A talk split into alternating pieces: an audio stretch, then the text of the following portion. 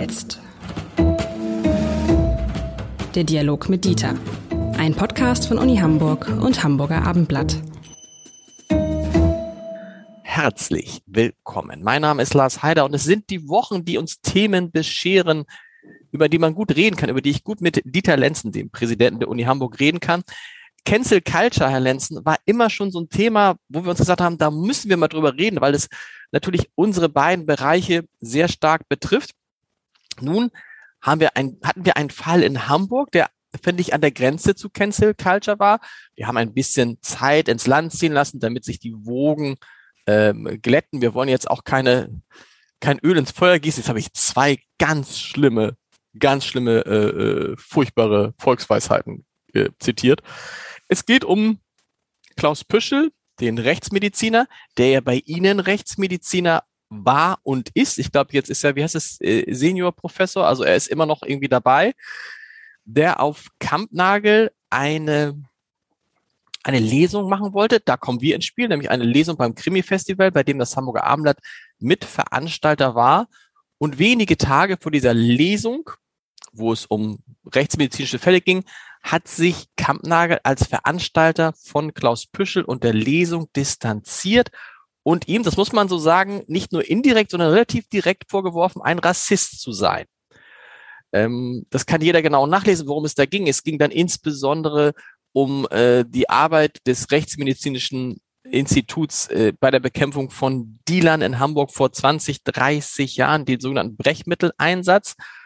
Und ich muss sagen, da habe ich wirklich gestaunt, dass eine Institution wie Kampnagel einfach Vorwürfe in die Welt setzen kann, ohne erstens mit dem, über den sie sprechen, selbst gesprochen zu haben und zweitens, ohne dass daran irgendwas war, was sich beweisen ließ.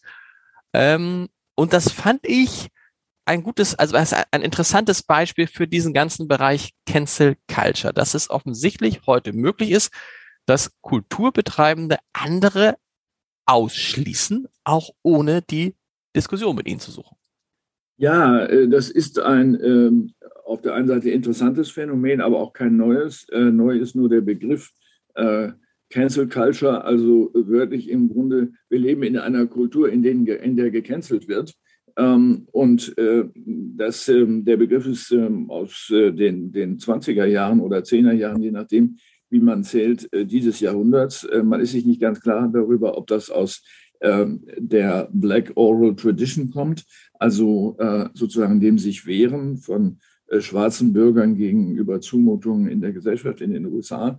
Oder ähm, dafür spricht auch einiges, dass es witzigerweise ein Begriff war, wo das zum ersten Mal vorkam, nämlich ähm, in einer, in einer Kochsendung, wo äh, ähm, die, die äh, Frau, die da kochte, äh, mit einem Gericht nicht zustande kam, dann immer gesagt hat, ich cancele das jetzt mal, äh, das Kochen dieses Gerichtes. Da ist dieser Begriff zum ersten Mal außerhalb seiner eigentlichen Bedeutung verwendet worden. Mit anderen Worten, hier wird etwas übertragen auf ein Phänomen, was viel älter ist, äh, jetzt aber verbunden wird mit dem Gedanken, die ganze Kultur ist eine Cancel Culture oder es gibt eine Cancel Culture innerhalb der Kultur. Interessant ist ja eher daran, ähm, was ist der Zweck solcher Operationen? Und ähm, ich glaube, wir müssen uns vor Augen führen, dass es darum geht, äh, mit dieser Hilfe eine bestimmte Auffassung und die öffentliche Äußerung dieser Auffassung zum Schweigen zu bringen. Hm, genau. So, und darüber muss man reden, äh, ob das ähm, legitim oder sogar legal ist ähm, und ähm, ob das unsere, äh, unser Verständnis von Öffentlichkeit ändert. Äh, wir dürfen nicht vergessen, es gibt ein berühmtes Buch, Strukturwandel der Öffentlichkeit von Jürgen Habermas aus den 60er Jahren, also nicht weit nach der Nazizeit, wo verdeutlicht worden ist, dass ein Wandel stattfinden muss, stattgefunden hat, wie auch immer, ähm, von einer Öffentlichkeit, die zentral gelenkt wird, zu einer offenen Gesellschaft, die es damals noch nicht war. Ähm, so offen wie jetzt war eine Gesellschaft nie, mit Hilfe des Internets natürlich und auch ähm, einem großen Medienangebot, ähm, sodass man sich fragt, äh, welche Legitimität hat eigentlich und welche, wenn Sie so wollen, Qualitätskontrolle gibt es eigentlich dafür, ähm, dass Personengruppen hergehen und jemanden oder etwas zum Schweigen bringen wollen. So, dafür gibt es normalerweise äh, die Judikative. Das heißt, wenn eine Äußerung stattgefunden hat, die nicht legal ist, dann sind die Gerichte dafür zuständig. Und Selbstjustiz ist eigentlich etwas, äh, worüber man nachdenken muss, ob das zulässig sein kann, selbst in so einem ja nur verbalen Zusammenhang, der selten allerdings auch äh, in äh, persönliche Angriffe gegen den Körper der Person mündet. Und das weiß man ja vorher nicht. Also nehmen wir mal dieses sehr konkrete Beispiel mit Klaus Püschel, ja. Aus diesem verbalen Vorwurf, auf diesem verbalen jemanden zum Schweigen bringen wollen. Man weiß ja nicht, was daraus wird. Ne? Es hätte ja nur sein können, dass bei der Lesung nun plötzlich Leute kommen und den äh, Klaus Püschel attackieren. Es wurden dann sicher, es mussten Sicherheitsvorkehrungen getroffen werden oder sie wurden sicherheitshalber getroffen. Das ist ein ganz interessanter Punkt in dieser Sagen, denn es, also letztendlich kann man jetzt Kampnagel eine Art von Selbstjustiz vorwerfen? Ich glaube soweit nicht, ähm, sondern ähm, Selbstjustiz vollzieht ja derjenige, der verhindert, dass eine Äußerung getan wird. Äh, wenn ich das richtig verstanden habe, hat es ja nicht eine Verhinderung mit sich gebracht, sondern nur eine Markierung. Naja, das, das stimmt, das stimmt, das, das stimmt. Aber letztendlich war es natürlich auch so, weil es so kurzfristig war, wenn es nach Kampnagel gegangen wäre und sie es sozusagen rechtzeitig vorher gemerkt hätten, was auch deshalb komisch ist, weil ja der Kollege Püschel da schon öfter gesprochen hat, dann hätten sie es am liebsten verhindert. Gut, das weiß ich nicht. Das ist, äh, ist denkbar. Aber ähm, durch diese Operation wird natürlich ein Maß äh, an Aufmerksamkeit erzeugt, was vielleicht nicht beabsichtigt ist. Äh, wenn es beabsichtigt ist, ist es natürlich ein Problem, ähm, was äh, vermeidbar ist. Also wenn ich jemanden, weil er mir nicht passt, nicht einladen will, dann tue ich das einfach nicht. So, er passt nicht in mein Programm oder so, das kann man ja lassen. Ähm, äh, es hat ja nicht jeder das Recht, in einer privaten Institution und auch schon gar nicht in einer öffentlichen zu reden. Hm. Dieses Recht gibt es nicht. Also dann sagt man, ne, geht hier nicht so. Aber das äh, im Nachhinein jetzt sozusagen zu Fall zu bringen, ist natürlich schwierig. Ähm, und gerade in Deutschland wundert einen das ein bisschen, weil diesen Sachverhalt hat es an zwei markanten Stellen, an vielen anderen natürlich auch, an zwei markanten Stellen der Geschichte, der jüngeren Geschichte ja gegeben. Das eine war das ähm, Momentum der sogenannten Majestätsbeleidigung. Das heißt, ähm, im Kaiserreich äh, wurden alle Äußerungen unterbunden, zum Beispiel in der Jugendbewegung, in der Reformbewegung am Anfang des Jahrhunderts, die geeignet sein könnten, die Legitimität des Kaisers in Frage zu stellen. So, das hat eine große Geschichte. Dann kam die Revolution, die große äh, Befreiung in den 20er Jahren und nach wenigen Jahren äh, wiederum ein Rückfall in ähm, den Versuch, bestimmte Auffassungen zum Schweigen zu bringen, in diesem Fall durch die Nazis ähm, und das in viel brutalerer Form, sozusagen in analoger Form, indem äh, die Bücher verbrannt wurden beispielsweise. Das heißt ja, eine Auffassung wird zum Schweigen gebracht. Oder Kunst als entartet zu, äh, zu markieren, heißt, wir bringen das zum Schweigen. Du darfst das nicht gut finden. Und vor dem Hintergrund dieser Geschichte ähm, würde ich immer sagen, ähm, für Bildungseinrichtungen sowieso, aber auch für den Kultursektor, Leute, seid vorsichtig damit. Der Weg zum Faschismus ist sehr, sehr kurz und ähm, ähm die, die äh, Äußerung äh, ist mir noch äh, im, in Erinnerung von Fritz Stern, äh, der den Holocaust überlebt hat, ein berühmter Historiker und Philosoph, der gesagt hat, der Faschismus beginnt mit Sprachregelungen ähm, äh, und nicht mit Überfällen. Also mit anderen Worten, mit der Sprache äh, Regelungen vorzunehmen, ist sehr, sehr gefährlich oder kann gefährlich sein. Das heißt, diejenigen, die bei Kampnagel das auf den Weg gebracht haben, machen genau das oder geraten in die Gefahr, genau das zu tun, gegen das sie vorgeben, eigentlich zu kämpfen. Ja, natürlich hat da keiner diese Absicht, das ist schon Nein. klar. Man muss natürlich, man muss nur wissen, ähm, dass dieser Grad so schmal ist und dass man ja die Rezeption von solchen Ereignissen nicht mitsteuern kann. Man äh, löst ein Ereignis aus und der Rest passiert, wie er passiert. Und ähm, ich erwarte von jedem Gebildeten, eigentlich aber von jedem Menschen, dass er sich Gedanken darüber macht, wo die Äußerungen hinführen können. Ähm, nicht immer gelingt das. Manche schätzt man falsch ein. Wir beide schätzen sicher auch Dinge falsch ein, die wir miteinander besprechen. Das ist klar. Aber wir tun das ja nicht bösartig, sondern möglicherweise fahrlässig oder äh, wir haben die Folgen nicht richtig bedenken können, weil wir sie nicht wussten. wenn wir über Kultur sprechen, dann stößt bei mir so ein bisschen auf, wenn dann aus, aus der Richtung von Kampnagel kommt, naja, wir sind ja eine Einrichtung, die stark von Aktivisten geprägt ist. So. Ähm, die offensichtlich also sich einer bestimmten Gruppe von Menschen schon zugehörig fühlt. Das kann ja so ein Schwerpunkt der Arbeit sein. Aber darf Kultur sich grundsätzlich auf eine Seite schlagen? Es gibt den berühmten Satz für Journalisten von Hans-Joachim Friedrichs, man darf sich mit keiner Sache gemein machen, auch nicht mit einer noch so guten. Darüber könnte man lange diskutieren. Aber wie ist es bei kulturellen Einrichtungen, bei denen noch hinzukommt, dass sie im Wesentlichen vom Staat finanziert werden? Also äh, ich weiß jetzt nicht, was mit Gemeinmachen gemeint sein könnte. Ähm, vielleicht muss man das nochmal äh, differenzieren. Selbstverständlich erwarten wir ja von Kulturschaffenden, äh, dass sie eine Auffassung haben und dass sie die auch äußern dürfen. Es muss nur sichtbar sein, dass bei dem Journalismus ist das ja sogar eine Regel, dass die Meinung unterschieden wird von dem Bericht.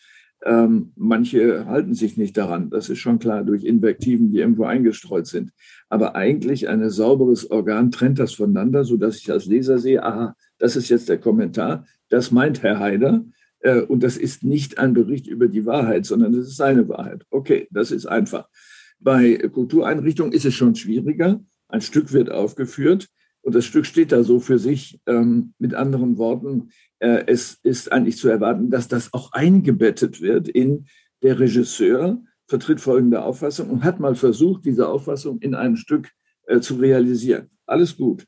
Ähm, aber äh, der Weg zwischen äh, Aufklärung und Indoktrination ist sehr kurz. Und wovor wir uns schützen müssen, ist Indoktrination, äh, die eine solche ist, weil sie nicht bemerkt wird von denen, die sie wahrnehmen da sind wir doch an dem Punkt, dass das entscheidend ist, gerade für Kulturschaffende, die die Welt ja auch immer ein Stück besser machen wollen. Sie verbessern mich, wenn das, ne, also die, oder die Welt erklären wollen, besser machen wollen, dass man eben den Kontakt zu bestimmten Gruppen nicht abbrechen lässt. Und wenn man sagt, wir sind sozusagen ein, ein, ein Theater für Gruppe, vor allen Dingen für Gruppe A, vor allen Dingen für Gruppe B, dann heißt das, dass man natürlich andere Gruppen schon ein bisschen ausschließt.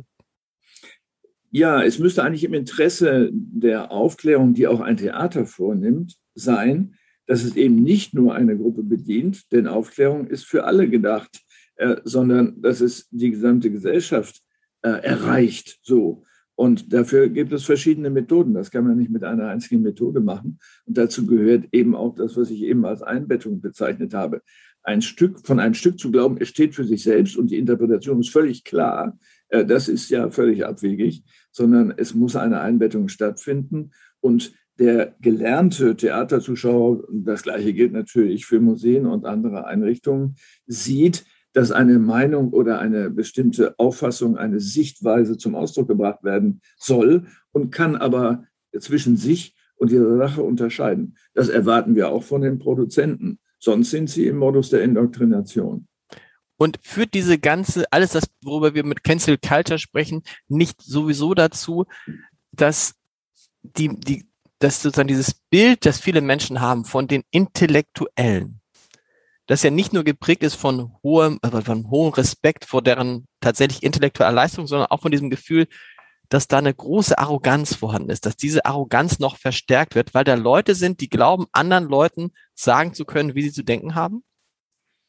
die berühmte äh, Kolumnistin der New York Times, Susan Sonntag, hat mal gesagt, ähm, mit Bezug auf die Kultur in Amerika im Vergleich zu Europa, ähm, was in äh, Amerika als Kultur durchgeht, ist unerträglich. Es hat nichts mit dem zu tun, was man in Europa als Aufklärung in Kultur lernen kann. Hm. Meine Sorge ist ein bisschen, dass sie das heute nicht mehr sagen würde, äh, sondern äh, dass ähm, wir insgesamt abgerutscht sind, nicht nur in dem Verhältnis von ernsthafter und Unterhaltungskultur, das ist ja alles in Ordnung, sondern eben auch in der Attitüde, ähm, den Menschen, an die man sich wendet, die Chance zu geben, selber nachzudenken, Nachdenken anzuregen, aber nicht zu sagen, äh, meine Meinung hat auch deine zu sein. Dann wäre es ja eine Deinung und nicht eine Meinung. Äh, aber das wird häufig verwechselt, ja. Das heißt, da würden Sie schon, das ist schon so eine, so eine, eine Attitüde der Intellektuellen, ähm, die stark zugenommen hat. Ich, manchmal habe ich den Eindruck, man kann mit einigen gar nicht mehr diskutieren, wenn man nicht von vornherein deren Meinung ist. Ja, das hat vielleicht was mit den Verbreitungsmedien zu tun. Ähm, wenn Sie 30 Jahre zurückschauen oder von mir 40 ist egal, äh, wo äh, die Medien im Wesentlichen ja kanalisierte Medien waren, wo eine Chefredaktion, eine Redaktion ähm, Qualitätssicherung machte. Sonst braucht man ja keinen Chefredakteur. Das heißt, man muss darauf achten, dass der Qualitätsanspruch des Organs erhalten bleibt. Ähm, das heißt, es gibt sowas wie, wie eine Redaktion, sowas gab es in der Wissenschaft natürlich auch. Mhm. Äh, eine hohe Kritik schlechter Aufsatzsätze, die dann auch einfach nicht gedruckt werden, weil sie falsch sind. Ähm, durch die Vervielfältigung des Medialen und der fehlenden Kontrolle, das erleben wir auch in der Wissenschaft. Da gibt alle möglichen Zeitschriften im Netz, die so tun, als ob sie wissenschaftlich seien, es aber gar nicht sind, weil es Beispiel, weil beispielsweise das nicht gibt, was man als Peer Review bezeichnet. Das heißt, dass andere Wissenschaftler erstmal bewerten, ist das Wissenschaft oder was anderes. Das heißt ja nicht, dass es verboten ist, aber äh, man muss es dann markieren können. Da das verloren geht, äh, ist für den nicht gelernten Zuschauer nicht mehr unterscheidbar, ist das eine Wahrheit oder nicht. Äh, und da müssen wir als Wissenschaftsorganisation, als Wissenschaftler und Wissenschaftlerinnen natürlich auch darauf achten, dass nicht alles äh, gesagt wird, was wir nicht genau wissen. Diese Neigung ist sehr groß, was auch mit dem Publikationsdruck zusammenhängt, unter dem Wissenschaftler und Wissenschaftlerinnen stehen, in Deutschland, aber auch darüber hinaus. Aber das ist doch, ich finde das eine tolle Entwicklung, weil früher war ja da, war ja abhängig, war, was in der Zeitung stand, war davon abhängig, wie der Chefredakteur gerade drauf war. Und was sein berühmtes Bauchgefühl war. Als ob, ehrlich gesagt, die Meinung oder das Bauchgefühl eines Chefredakteurs auch nur ansatzweise charakteristisch wäre für die große Zahl von Lesern. Im Gegenteil, wahrscheinlich das, was der Chefredakteur interessant fand oder die Chefredakteurin, ähm, war wahrscheinlich das Gegenteil von dem, was viele Leser interessant finden. Ist doch toll, dass sich das demokratisiert hat. Und ich, mein Gefühl ist aber, dass diese Demokratisierung im Kulturbetrieb bei Weitem zum Beispiel nicht so durchgeschlagen ist wie äh, im Journalismus oder in der Wissenschaft? Also, ob das Wort Demokratisierung passt, weiß ich nicht. Zunächst mal haben wir es mit einer Vervielfältigung zu tun, einer, einer massiven Vervielfältigung. Aber parallel läuft nicht die Ausbildung der nachwachsenden Generation oder auch der Erwachsenen äh, darin zu lernen, äh, richtig von falsch zu unterscheiden, sondern es ist erstmal alles gleich wahr, was auf mich zukommt. Ähm, das ist äh, leider äh, in etlichen Bereichen nicht mehr der Fall. Auch in der Wissenschaft, äh, wer das nicht weiß, äh, welche Bedingungen erfüllt werden müssen bei einer Untersuchung, der zitiert die einfach, mhm. obwohl die Stichprobe viel zu klein ist oder irgendetwas. So. Und ähm, das ist meine Sorge oder unsere Sorge überhaupt als Wissenschaftler, aber auch im Kulturbereich natürlich, ähm, dass wir Schäden anrichten, die wir gar nicht mehr kontrollieren können, weil wir nicht aufgepasst haben. Äh, also das ist keine Zensur, sondern Qualitätsmanagement, wenn Sie so wollen. Das braucht man, brauchen Sie auch, machen Sie auch. Die Vielfalt wurde vor 30, 40 Jahren hergestellt durch die Vielfalt der Organe. Äh, man kann sich ja entscheiden, ob man die FAZ äh, abonniert oder äh, ob man die Süddeutsche abonniert und so weiter. Und damals gab es noch viel mehr Zeitungen. Das ist ja ein großes Zeitungssterben gewesen. Das geht jetzt nicht mehr so ohne weiteres. Ja, doch schon. Aber man muss, aber ja. man muss, aber das heißt in anderen Worten, man muss doch heute viel besser aufpassen, was man sagt. Und das gilt für alle. Richtig, also das ist ein schöner Satz, äh, glaube ich. Der sollte für uns Menschen oder Gesellschaftsmitglieder immer gelten, weil wir natürlich etwas auslösen mit dem, was wir sagen. Wir beide auch hier. Ähm, und nun können wir nicht stundenlang nachdenken, bevor wir einen Satz äußern. Und wir können mal daneben greifen. Aber wir können versichern, dass wir versuchen zu vermeiden, zu indoktrinieren. Das haben Sie sehr schön gesagt. Wir hören uns nächste Woche wieder. Bis dahin. Tschüss. Bis dahin, alles Gute.